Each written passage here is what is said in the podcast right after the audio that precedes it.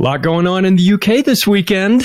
Oh, that's why I'm so glad that we have one of my favorite people in the world. Normally we do this on his show or we do it on my show and I just I just turn on the the camera, I see his face and I start to laugh, but we're going to have to do this one on the radio. Shaun Attwood is the host of I'm telling you the best true crime series on the internet right now. You can find his work over on YouTube if you like books.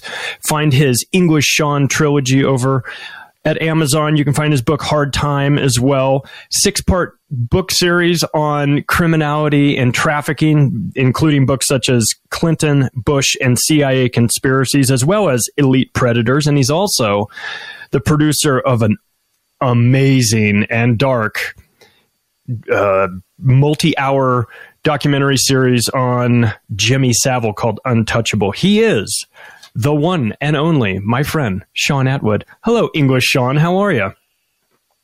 Charlie, your voice makes me warm and fuzzy, and I want to add to your accolades to myself that your contribution to my videos, to my books, you have really helped me expose these pedophiles. Are we allowed to say anything we want on this platform? Sure, why not? what are they going to do? Kick us off? All right. Well, going back to the Partners in Evil series that I did with you, you opened my eyes yeah. to so much of the prolific, rampant sexual assaults of the Clinton crime family, the coked up governor of Arkansas, the money flows, the corruption, the trafficking of the kids from Haiti. So I salute your work, brother, and thanks, you know, man, for everything you've done for our channel and, and the mission.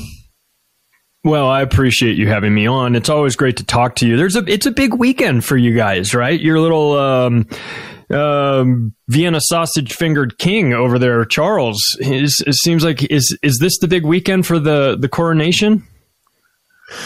Well, that is pending, isn't it? At the beginning of next month.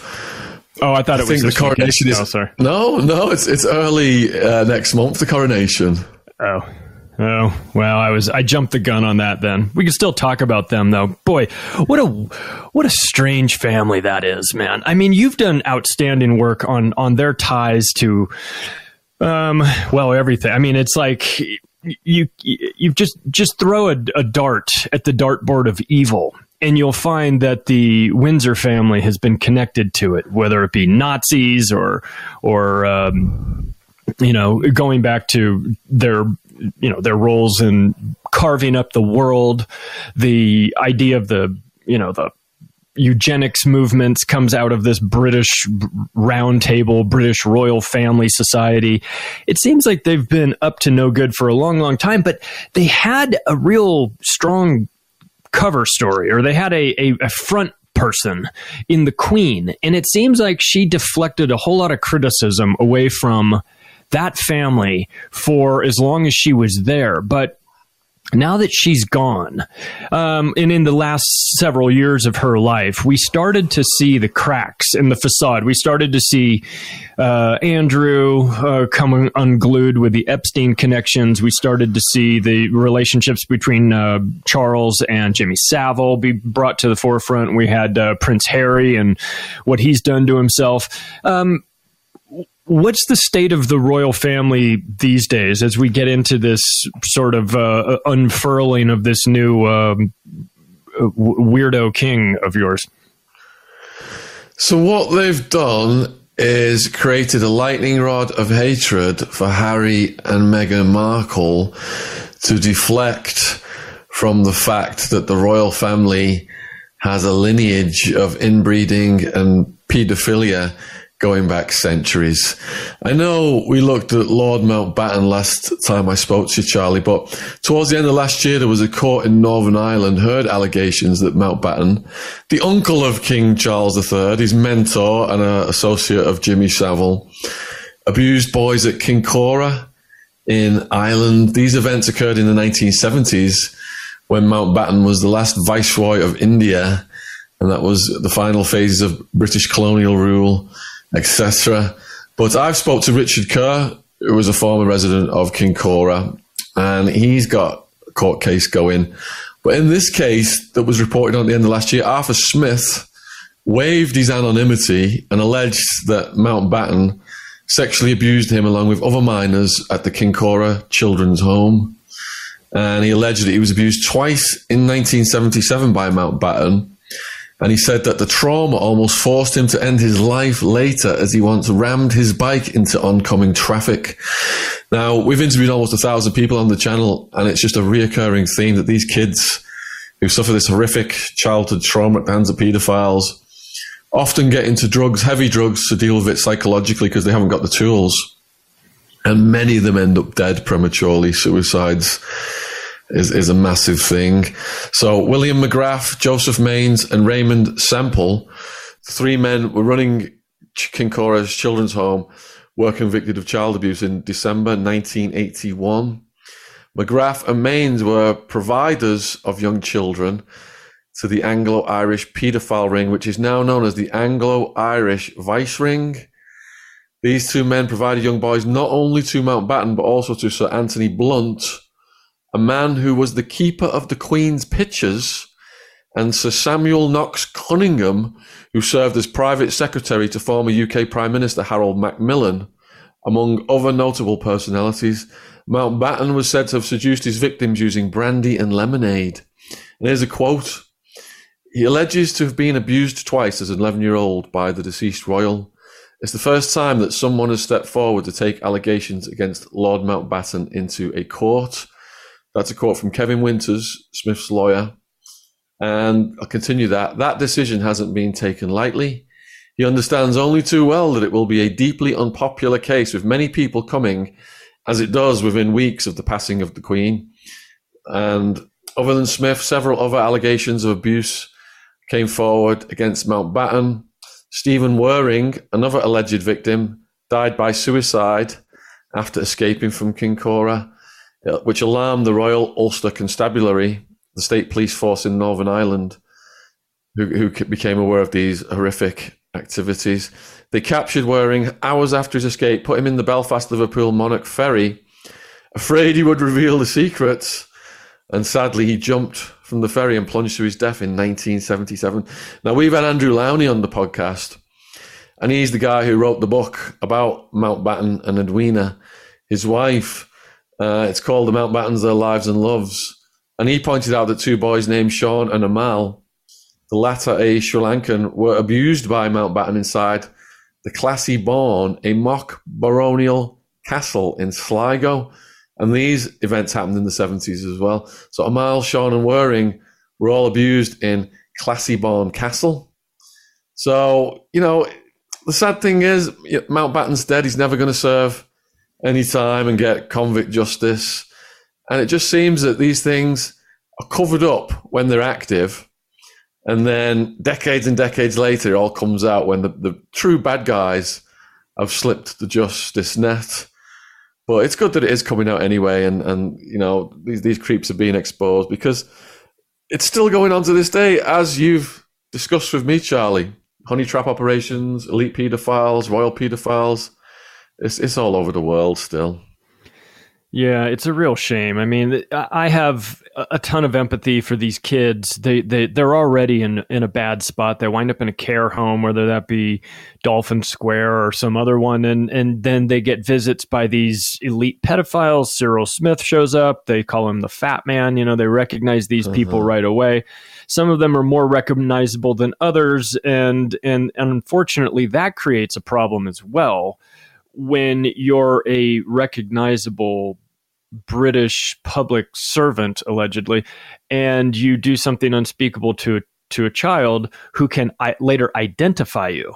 So we get into these other situations with um, with some of the Ted Heaths of the world, where you hear stories that the children are taken out on boats and disposed of. Even I mean, where this is a dark, this is such a dark topic, and and yet and it's hidden by the fact that it is so dark and people don't really want to discuss it. But I, I tend to take the opposite approach that that maybe in order to prevent something like this from happening in the future, the best thing we can do is talk about it now, get it out in the open, get people to recognize that this is a, a very real situation that has happened in the past, and therefore it could happen potentially in the present and then later in the future, unless we are aware of this. Which, what have you in the the thousand plus people you've talked to?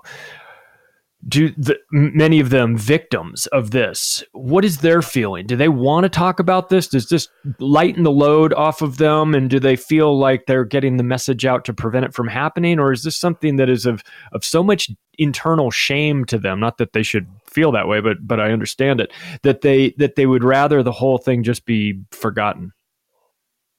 So in the interviews of the brave survivors including survivors of Epstein and Maxwell it's been an empowering, a therapeutic experience for them to get their stories out there. A function of that, which is really important, is that people who have gone through these heinous things and are still alive are inspired to come forward and tell their own stories. So, this internet era technology is allowing these survivors to gain momentum online with this force of you know, putting these stories out there and exposing these people, which is great because this is something that they've relied upon. You know, they've gone after kids in care homes. They've gone after people who've got drug addictions and criminal records in the hope that none of these voices will ever be heard or ever be believed. And if they ever did go to the cops in the past, it was the victims that often ended up getting charged with something or other because the justice system is used by elite predators as an enforcement arm to silence the survivors. So the internet has provided a way around the traditional system of keeping these people shut up. My fear is that these predators are probably learned to stay away from people in the Western world, you know, people like Virginia Roberts, who was able to speak about Epstein and Maxwell. And these predators now probably focus on some of the poorest regions of the world. We just had Gary Glitter released and sent back to prison here in America. Pop star, one of the biggest names when I was growing up, friend of Jimmy Savile. And there was a documentary about him, Gary Come Home. So what Gary did when he was outed in the UK was he went across the poorest countries of Asia, Vietnam, Cambodia, and he found like refugee camps and homes, kids' homes and stuff like that. And he would go in and pose as a doctor. And then at night, when they're all sat around, he would get his guitar out. And that's how he ingratiated them with the local kids. Even more horrifying, the camera crew it was going through one village one night. I can't remember if it was Vietnam or Cambodia, retracing his footsteps, Gary Glitter's footsteps. And families were actually coming out and offering their kids to the camera crew. And this was all recorded secretly. And they were saying, how, how long do you want them for to have sex with? Do you want them for an hour? Do you want them for the night? Do you want them for days? Do you want them for weeks? And they were quoting all of the prices for the different lengths of time you could take their kids away and have sex with them for. Honestly, it made me want to vomit hearing this stuff. And this is why it's so important that we've got to keep the heat on these sickos. Yeah, it doesn't do us any good to pretend like this isn't uh, happening. Um, we've watched this go down um, with um, not just the not just the royals, not just with the celebrities, but recently in the news, as this week in the news, was a discussion of how the United Nations wanted to um, get in there and and start to lower the age of consent for um, for in regions around the world. It made me think like, wait a second, you're supposed to be here helping these people. And here we are talking about the you know the the the blue helmets coming in and um and f- instead of focusing on like securing resources and and and making sure that everybody has food and water in these disaster areas their big focus seems to be on let's let's let's put some legislation in place where we can just lower the age of consent in these in these poor countries. I mean that's that's really seems to be the priority. But again I'm not really surprised. I know that everywhere that those blue helmets go, there's a string of rapes left in. You can look at Kosovo, you can look at places like that, you can look at the the work they've done in Africa. It's very disturbing. Uh, we've got Shaun Attwood with us here. When we uh, come back on the other side of the break, we'll talk a little bit more about the royal family. I want to talk to you, Shaun, about the Kray twins too. You, you, this is a topic I haven't gotten into too much, but I think that uh, th- these are these are a couple fellows that that need to be discussed. Uh, more with Shaun Attwood when we get back after the break. This is TNT Radio. Patrick Henningsen on TNT Radio. There's different moves that are afoot uh, to validate lab leak theory. Uh, and we said months ago that this will become the official conspiracy theory of the U.S. state. Certainly that's exactly what's happening. Sort of formalizing it uh, into sort of the, the record books, the historical record as the sort of leading theory. Pretty much this provides the undercurrent for U.S. anti China foreign policy. That's the important thing to understand about the whole lab leak uh, theory. It kind of gives Americans the green light to justify their hate against China because they'll believe that China started the COVID 19 pandemic and they invented the virus, which then spread around the world uh, miraculously in record time. We're told that it jumps on airplanes and then kind of distributes itself that way. I mean, if you believe in epidemiological spread models of all these idiots that call themselves scientists, I'm sorry, I don't mean to be rude, but it is kind of ridiculous. Patrick Henningsen on today's News Talk, TNT Radio. If you came across someone struggling with hunger, how would you recognize them? By their clothes, their age, the way they speak? Would you notice an eight year old girl who's not, not excited, excited for summer break because she may not be having lunch again until September? Or a single father of two who works three part time jobs and still can't put enough food on the table? Or maybe a mother who cleans offices at night? Hoping to find meeting leftovers to take home to her hungry family. Or a war veteran who's having a hard time landing a job and getting back on his feet. I am the one in eight Americans who struggle with hunger. People you pass by every day but never knew were hungry. I am hunger in America. Hunger can be hard to recognize. Learn why at IamHungerInAmerica.org. Brought to you by Feeding America, 200 Food Bank Strong, and the Ad Council. You're listening to Charlie Robinson on today's News Talk Radio, TNT.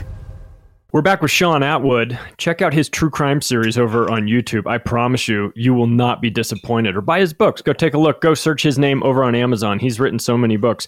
I can't even keep track of them all. But that six part series on on crime in America is pretty pretty impressive. But let's get back to since let's focus again on the on the British component of this because when we're talking about these elite pedophile rings, it's a dark topic to be fair. But but the British Empire, you know, as they said, the sun never set on the British Empire, which means that they were global in nature. This problem was global in nature. We we talked about Gary Glitter going all over the the world. We've had uh, situations where these these guys have been rounded up in places like Nepal and Southeast Asia it, and Africa. It's it's no surprise that this is going on. I'm curious though. In you did a great, a a, a outstanding documentary on Jimmy Savile, and I you know, I mean, in retrospect, how could anybody be fooled by him? You know, I mean, Jim will fix it. You take a look at that guy, come sit on my lap. Like, in what universe do people, do kids feel comfortable wanting to sit on that guy's lap? And yet it happened and it was normalized. And I think that we get a really good lesson from that. We watch the power of celebrity, the power of the media, the the that you can take a guy who rightly looks like a demon and with the right uh, the proper amount of window dressing you can make him out to be a, a, a sympathetic figure who just he just jogs sean. He just he's running. He's running for charity. Yeah he's driving a Rolls Royce and yeah he's always hanging out with a bunch of kids and sure he's got a spare key to Broadmoor, but but you know all those things. Let's overlook that. Look how much money he's raised for charity because he's running, and they've got these mechanisms in place to distract you from what's actually going on. And what was really going on was that this scumbag was a procurer of children for the rich and powerful in the UK. What do we know? What can what lessons can we learn? You know, like you said about Mount Mountbatten, he'll never get the prison justice he deserved. Savile's dead, buried at a forty-five degree angle, which is weird. But what lessons can we learn from J- Jimmy Savile to prevent us from walking into, I don't know, the next Jimmy Savile? Well, what we've learned is that someone who came from Leeds, a northern rugby league playing town, who was from very modest origins, years later has the top members of the royal family supporting him has Maggie Thatcher and the top politicians supporting him, has all the top military brass supporting him. How does this person go from scratching shit with the chickens to hobnobbing with the wealthiest, most powerful people in the world because he had a dirty secret? And we've discussed this with David Icke the media has talked about the crimes that Savile has committed himself, but they've never extended it to the procurement and the honey trap blackmail information he had on numerous other individuals. You know, you started out asking me about King Charles, and it was Mountbatten who brought Savile into the royal fold. So, fellow paedophiles in arms right there. But things got so tight with Charles that when Charles and Diana were not getting along, Savile was brought in as the marriage guidance counselor.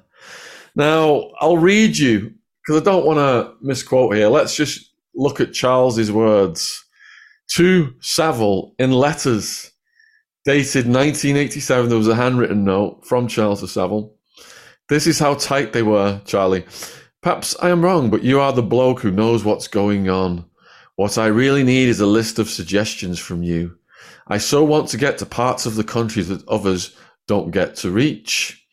In 1989, Charles asked Savile for useful, morale boosting visits, etc., to worthwhile groups, places, projects, and so on that don't get enough attention. He asked for guidance on dealing with specific incidents, such as when Prince Andrew made insensitive comments regarding the 1988 Lockerbie disaster, um, with all the deaths on the ground of Scotland there. During a visit to the Scottish town just days after tragedy, Prince Andrew said, I suppose, statistically, something like this has got to happen at some stage. Of course, it only affects the community in a very small way.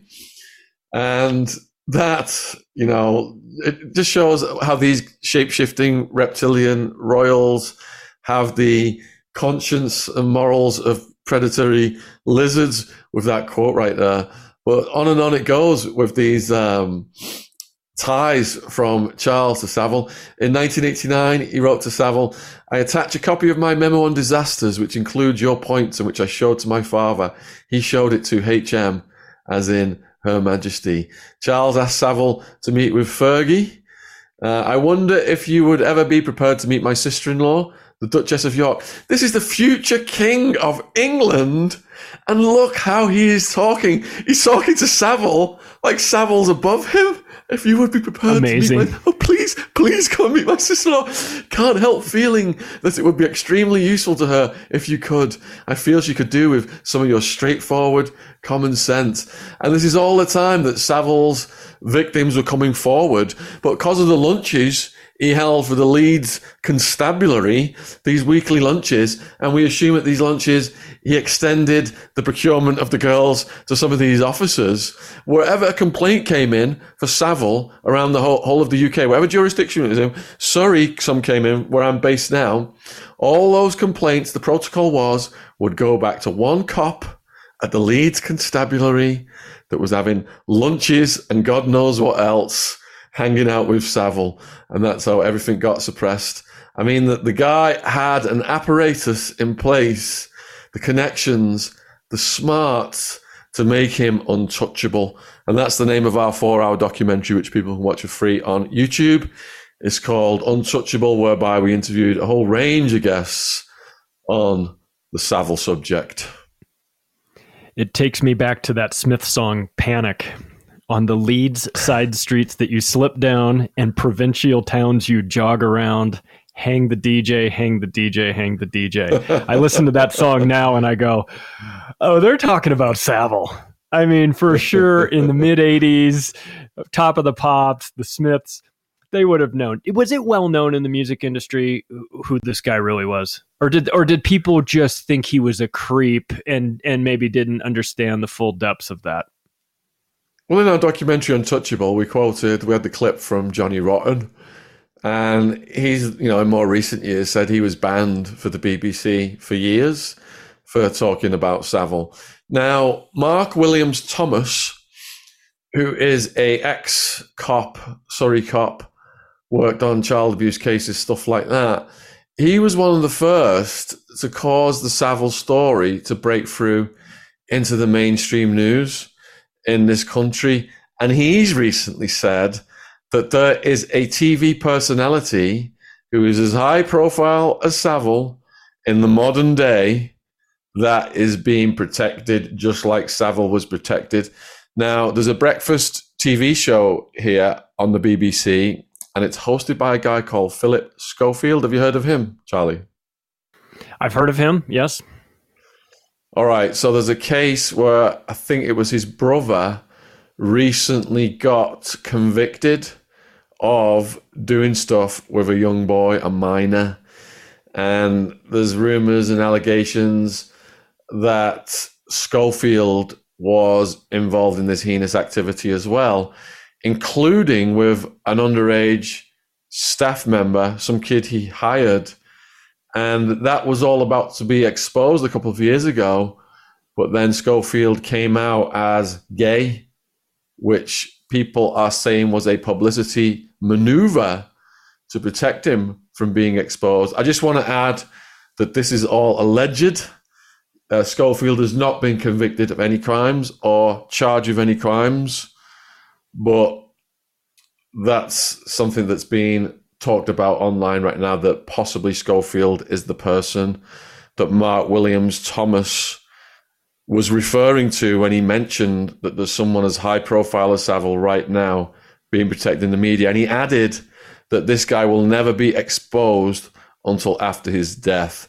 And it's a function of money as well because when a TV company such as the BBC has got so much invested in a celebrity that's as big as someone like Savile, that's an industry in himself, he raised tens of millions for charity. All the people who've got the sponsors on the line for that, their careers on the line for that, the viewing ratings on the line for that. It's such a massive industry that even when the heinous psychopathic paedophilia claims are made, all these people who are profiting from it scramble to cover it up. But the reach is a breaking point, a tipping point, and sadly, in Savile's case, that tipping point only came after his death.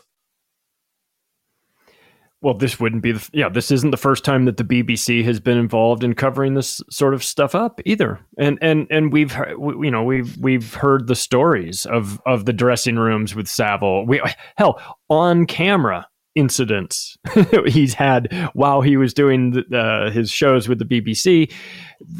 It is the BBC just a just it's just the media wing of the royal family. I think it's the media wing of a group of interests. It's like you know when JFK pissed off a group of interests, he had to go.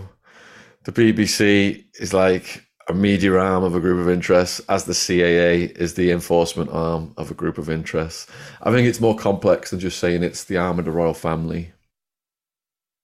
Gotcha. Well, there's a there's a name uh, names that I had been hearing for years, but I don't know the ins and outs of them. These fellows called the Kray twins. You've done work on them before who are these guys? It, it to me, just the name alone, it, it, it sort of sends this idea that there's there's not just one bad guy, but there's two bad guys, and they look the same. You know, I mean, I've got this image in my head of some really dangerous gangsters. What was their role? Did they have any role? Were they connected in any way to this? Um, to this network of of criminals that were had ties to to the royal family because it seems to me if you're allowed to uh, stay in business, so to speak, long enough, you must be allowed to stay in. If, if people know you by name and they know that you're dangerous gangsters uh, and you're not in sitting in a prison cell, what, then then or maybe they were at some point, but um, it seems that they maybe are allowed to operate. What what's the story with these guys? Well, yeah, just like Pablo Escobar was allowed to operate by throwing down massive amounts of bribery the Kray twins were allowed to operate by being procurers and providers to elite paedophile rings in the UK. So they've been portrayed as lovable rogues for years. You got that movie Legend. There was another movie much earlier on. The Kemp brothers, I think, played the parts of the twins in that one. And even bigger actor played the parts of them in Legend. So there's been this global interest in the Kray twins, but none of these major media programs or films about the Kray twins have exposed their role in the elite paedophile rings in the UK. So Ronnie Kray, he had a relationship and took part in multiple sex orgies with the conservative politician Lord Robert Boothby. And this remained cover up because the contacts went all the way to 10 Downing Street. Or for John Pearson, here's a quote from him. This cover up, I can reveal, went to the very doors of 10 Downing Street. The police were told to back off, which delayed the Kray's arrest for five years, which made them untouchable compared to the other London gangs like the Richardsons, who were sentenced to prison in 1966. And we've interviewed many gangsters, some indeed from that era as well. And some of them have told us on our True Crime podcast lots of stories about the Krays. But in recent years, others have come on and started to confirm about the orgies and the pedo ring. And it was Pearson who noted that the orgies, which were held at Ronnie's flat in Cedar Court, hosted other prominent figures such as ex Liberal Party leader Jeremy Thorpe, Labour's Tom Driberg, and the underage boys present were as young as 10 years old. How foul is that? Disgusting. Ronnie Hart, cousin of the Krays, yeah, admitted that the brothers procured young boys for Boothby in exchange for favours, and various gang members gave testimonials over the year. So, John McVicar, 1960s East End criminal, he said, the teenage boys that were lured into these parties were mainly heterosexual and found at boxing clubs. Another gang member claimed he overheard Ronnie threatening to hurt a reluctant boy unless he had sexual relationships with Lord Boothby. Ex henchman Bobby Teale claimed the reason he informed on the brothers was due to Ronnie's sexual interest in his brother. And even the Daily Mirror reported, but he knew the gangster who had raped and abused a string of young men never stopped until he got what he wanted. As soon as he went for my brother, I knew I couldn't walk away. You had to keep your wits about you if you're a young man, and Ronnie really fancied you. And then entertainer Jess Conrad told the Daily Mirror, word used to go out that the Krays were on their way to a certain pub, and all the good looking boys used to piss off because otherwise, if he asked you to go back to the house, you had to go back to the house, and that was it.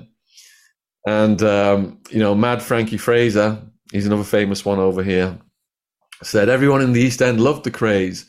No woman got mugged and no children were tampered with. so it's quite the opposite. it was quite quite the opposite of that. Yeah. Well, what, what were they running? Were they running drugs? Were I mean, obviously they were running kids, but but but what was their uh, main source of revenue back then? Well, one of them was seriously mentally ill and psychopathic and unstable. Ended up on in Broadmoor, which, which is like a, hosp- a prison hospital here in the UK. The other one was more level-headed, but they were running extortion. They had pubs. Uh, all the celebrities wanted to be photographed with them. and the orgy thing that was was behind the scenes. I'll, I'll give you a, bit more on that then because it, it, does get even darker. Um, other orgies were held around flats in London, including DJ Alan Freeman, who was a friend of Savile. The Krays had connections to Tattingstone, Suffolk paedophile ring, where Boothby was a frequent visitor. And in 1967, a 17 year old boy, Bernard Oliver, was found murdered there with his body dismembered and left in two separate suitcases. And the English record producer and songwriter Joe Meeks, another rumoured lover of Ronnie Kray, was arrested in suspicion of the boy's death and committed suicide less than a month later. Yeah, and then in East Anglia, the Krays were seen giving donkey rides to young boys. They were involved with youth clubs and also had unlimited access to various children's homes. Postcards and letters between Boothby and Kray hinted at visits to the paedophile ring operation running out of Haut de la Garenne in Jersey. There's all kinds of horror stories around that one. And Boothby wrote to Kray on June 6, 1963 Thank you for your postcard. I very nearly went to Jersey myself, as I have never been there, and hear from so many people that this is quite delightful.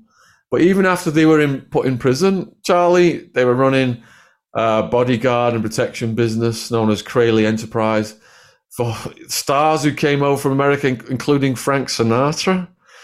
And guys we've interviewed on the podcast have told us stories of the Krays in prison, you know, buying sneakers for young boys and grooming young boys.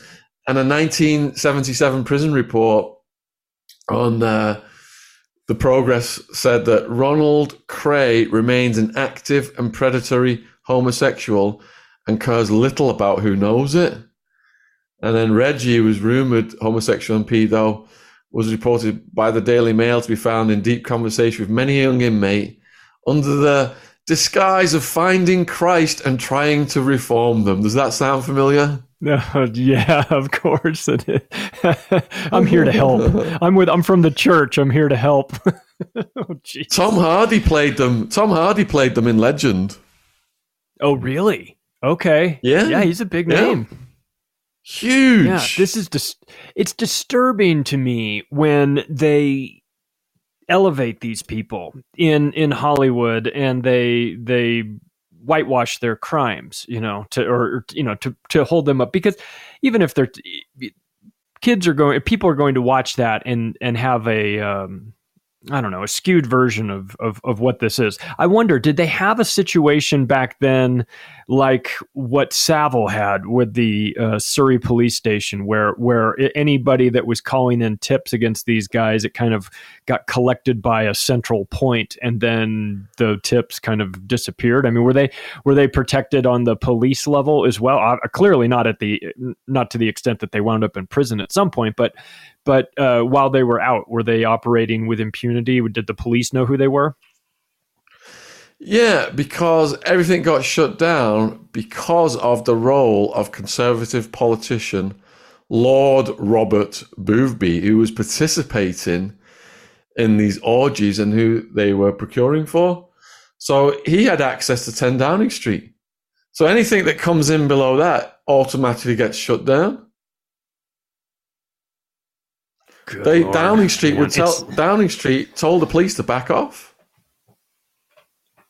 You know when George Carlin says it's a big club and you ain't in it, I, I get the feeling that he's ta- this is part of that big club because if if you if you and I go out there and commit crimes, we know exactly what will happen to us. We will wind up in a um, inside a jail cell. We won't be getting you know the, they won't be uh, collecting the information and making sure it goes straight into the shredder. But um, but it seems to be if you work your way up this pyramid high enough and you get yourself connected with the right sort of people, in which case I mean the wrong sort of people, but right for for running criminal enterprise, people that are high up in the government, and you get them in in ensnarled in your affairs, then then they have a vested interest in keeping you out of prison because they keep themselves out, correct? Is that how it kind of works? Exactly. And allegedly Prince Andrew's in that club. But look what happened when it broke out about him in 2019 with Virginia and Epstein. He yeah. just fled to Spain with Fergie and Mummy come up with the beans to pay everybody off. He's never going to spend Oh, a day in prison, and it's all alleged. It's No. got we can only say allegedly about him because he doesn't have a conviction.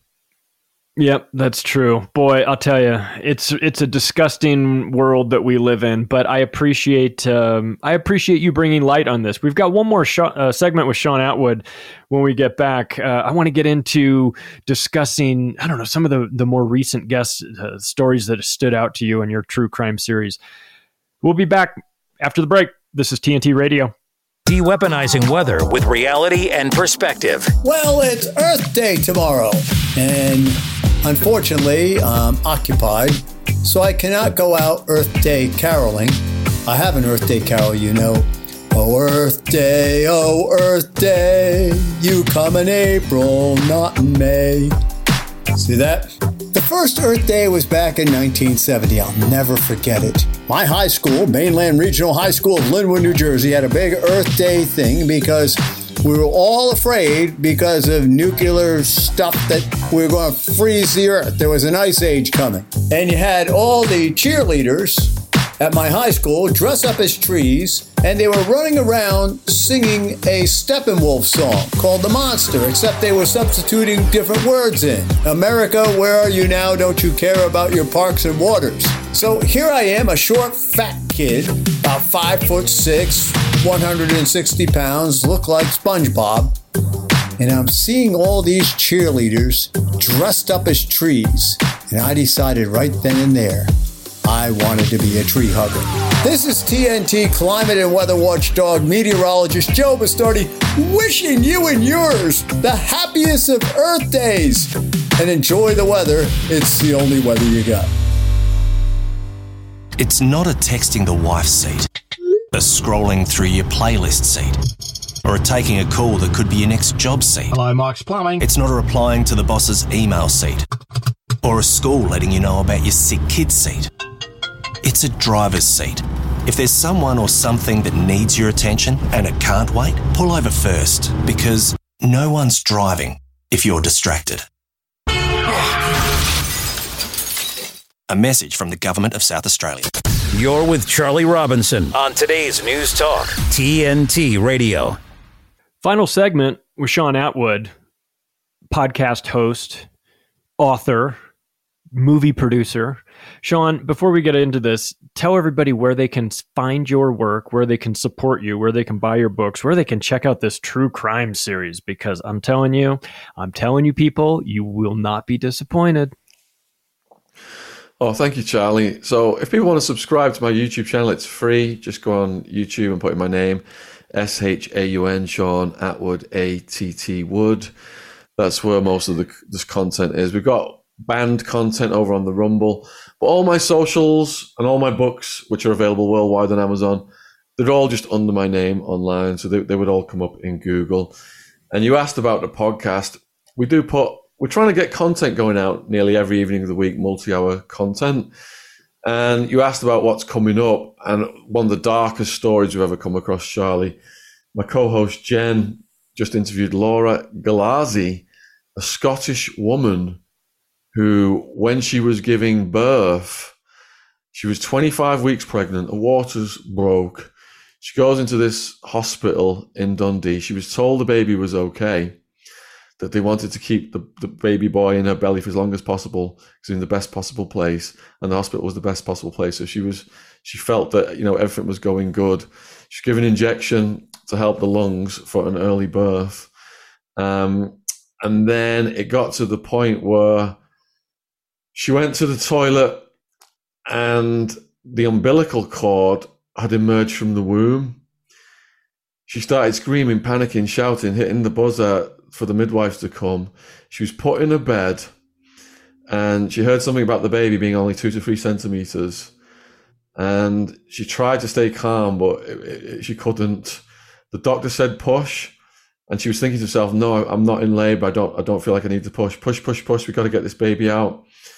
And then, following several attempts of the doctor pulling at the baby, trying to get him out, um, she was told, "Come on, come on, got to get this baby out. Push, push more, push, push more." Uh, this this went on for 20 to 25 minutes, and she felt a pop. Uh, the, the the doctor that was pulling the baby out had pulled the legs, and the head had come off. This is NHS Oh Scotland. This is NHS Scotland, Charlie. Can you? I mean, I was, I was lis- I was listening to the draft video the other day. I had to turn it off. I couldn't. I got so angry. I couldn't stomach listening to it for any more. Can you imagine what that woman Yeah. went through? No, no, no. This And is the on, state of the um, world, unfortunately. Yeah, go on. Then on Wednesday, we've got ex cop John Wedger. It's the sixth podcast we've done with him. Oh yeah, He- he's great. He's great. Some of our content, YouTube kicked it off. It's on Rumble with Wedger. And he was an ex London Met cop assigned to investigate in what was going on the streets with kids running away and getting put in the sex trade. And his first couple of weeks on the job that he took over from someone else, he filed a record amount of reports. And his boss was like, What are you doing? He's like, I'm doing my job. And he kept filing these reports, and he could tell his superiors were getting pissed off with him. And it got to the point where he was tracking down these kids. They were getting pimped out from the care homes on the weekend. They'd run away, get high, get on alcohol, come back to the care homes on the weekdays and getting pimped out. And then he started monitoring the customers and he started noticing fancy cars. And these cars were linked to wealthy people, celebrities, politicians, and they shut him down. They shut John Wedger's work down and they told him, if you keep doing this, you're going to lose everything. And he kept doing it and he lost everything. And in the end, I mean, he was, he was, he was a cop for, for a long time, but in the end, he lost everything over it. He lost his, his, his, uh, his wife, his house, his job. Um, they tried to take his kids and he's still crusading. Tried to put him in prison and he's still crusading to this day to expose these predators. He's, he's got a pure soul. Now, we our podcast with him, number six, is coming out on Wednesday at 7 p.m. UK. And in this particular one, he's talking about the case of Madeleine McCann. And he's also talking about the death of Princess Diana. Oh boy. Oh, well, what, what kind? Give us a give us a tease of the Madeleine McCann because that this is a story that I just saw kind of jump back in the headlines a couple, I don't know, maybe a week or so ago. I saw some picture alleged to be Madeleine McCann at a in a like a teenage or I don't know, twenty years old picture, and I obviously I can't verify anything. It's probably a hoax or fake, but I know that there is a lot of well, I know that you've done a lot of work on that case as well. I've heard you had people on talking about it. That's a that's a really wild rabbit hole, is it not? The Madeleine McCann case. It certainly is, and there's so many theories about it, ranging from that the parents allegedly caused the child to die some way, perhaps by accident, perhaps by because the mum was an anesthetist and perhaps using drugs to put the kid to sleep caused the kid to die to the abduction theory that David Icke told me about, to the opportunist predator that the cop Mark Williams Thomas told me about. He was very early on the scene in Portugal uh, when Madeleine disappeared. And what's staggering is the millions that have been spent on this case because the McCanns had political connections and possibly intelligence agency connections here in the UK, MI5, MI6. Mark Williams Thomas, the ex cop, told me that the average spent on a child missing case is £1,500, which is approximately $2,000. But the McCanns get millions spent on their case, and it continues year after year. So it's a very bizarre scenario. You know, why is all this mo- money getting spent when all these other kids are going missing and nothing's being done about it? What actually happened on that night? Because their story is they had a rota going with some other parents who they would have meals with. And they had a nice view of the sea, I think, at this restaurant. And this rota was whereby every 20 minutes or so, a parent would go back and check on all the kids. This hotel offered babysitting services, yet none of the parents utilized the babysitting service. And then a check, I think it was around 10 p.m. at night, Madeleine had gone. So Mark Williams Thomas, his theory is that Madeleine walked off looking for the parents, ended up on the street, and an opportunist predator took her. Versus the cop John Wedger, who alleges that the parents were involved in some kind of dark activity, and the factor of the drugs, the, the involvement of the drugs as well, and that the cadaver dog sniffed did a hit on the parents' rental car. A cadaver dog was flown over from the UK. That the Portuguese cops, I think one of the main inspectors on it, has written a book about it and has he, he classified them as suspects right away. Um, so yeah, it's it's like JFK, isn't it? No one knows exactly yeah. what happened on the day he died. So it creates eternal interest in the case. Yeah. Yeah, and there's that Clement Freud sort of uh, storyline as well. Apparently, he lived not too far away from them, and he had a history of being involved in some sort of pedophilia activity activities. I guess allegedly, I'm not sure if that was uh, ever firmly established, but there was that. It's, would you think there was there any there there with Clement Freud? Where's that distraction? Well, it's gone beyond. It's gone beyond Clement Freud. It's gone to the involvement allegedly of the Podestas as well. Oh yeah, yeah, yeah, yeah. That's right. I forgot about that. And perhaps the picture you saw was of Julia, who's a Polish woman who recently claimed, and this went viral. I mean, she had over a million Instagram followers, I think, off the back of it. She has the eye discoloration, and she claimed mm-hmm. that her parents had never given her, her a backstory, and she believed that she was Madeleine McCann. But the DNA test got done just a few weeks ago, I believe, uh, showing that she's of Polish, um, Germanic, and Russian descent. There's no English in there. So that was, and Mark Williams Thomas said that she's just mentally ill. So sadly, um, the case hasn't been solved. Well, that's a yeah, that's a it's a really oh boy. I mean, that took that got international news headlines. You know, the fact that we in the United States were hearing about a, a UK child that goes missing on a holiday in Portugal, that should have rightly been news that we never even, you know, never even makes it to us here in, in the States, but yet it was headline news for a long, long time. I wondered the family. You, you said the family had uh, intelligence ties p- p- potentially, right? I saw some interviews with them, and they were, you know, I saw a little duping delight. You know, the, those those unusual and uncomfortable smiles that you see. I was watching the the family pretty closely, and they they seemed, um, I don't know, less than forthright. What, what was your take when when watching those interviews of them? They had a line to the top levels of government right away, which isn't normal for people in these situations. And one of our guests said there was some kind of intelligence activity in that area of Portugal at the time. That's as far as I know. It's you know it's all alleged. We never know what's operating in the shadows out there.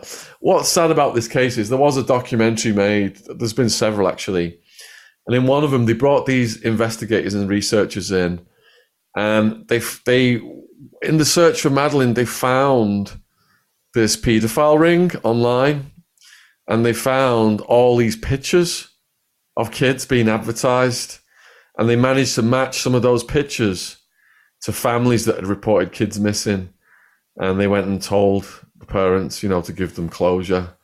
This is where your kid ended up, basically, but absolutely horrific. You know, what happens to these kids after they're used and abused? Are they sold off for organ transport and trafficking yeah. or yeah, it's grim. It's terrible. It? it is. It's horrible. Thank you, Shaun, for joining us. We appreciate your work. We know you deal with some dark topics, but um, listen, we got to talk about it if for no other reason than to prevent it. Stick around for the next hour. We've got Scott Armstrong from Rebunked. This is TNT Radio.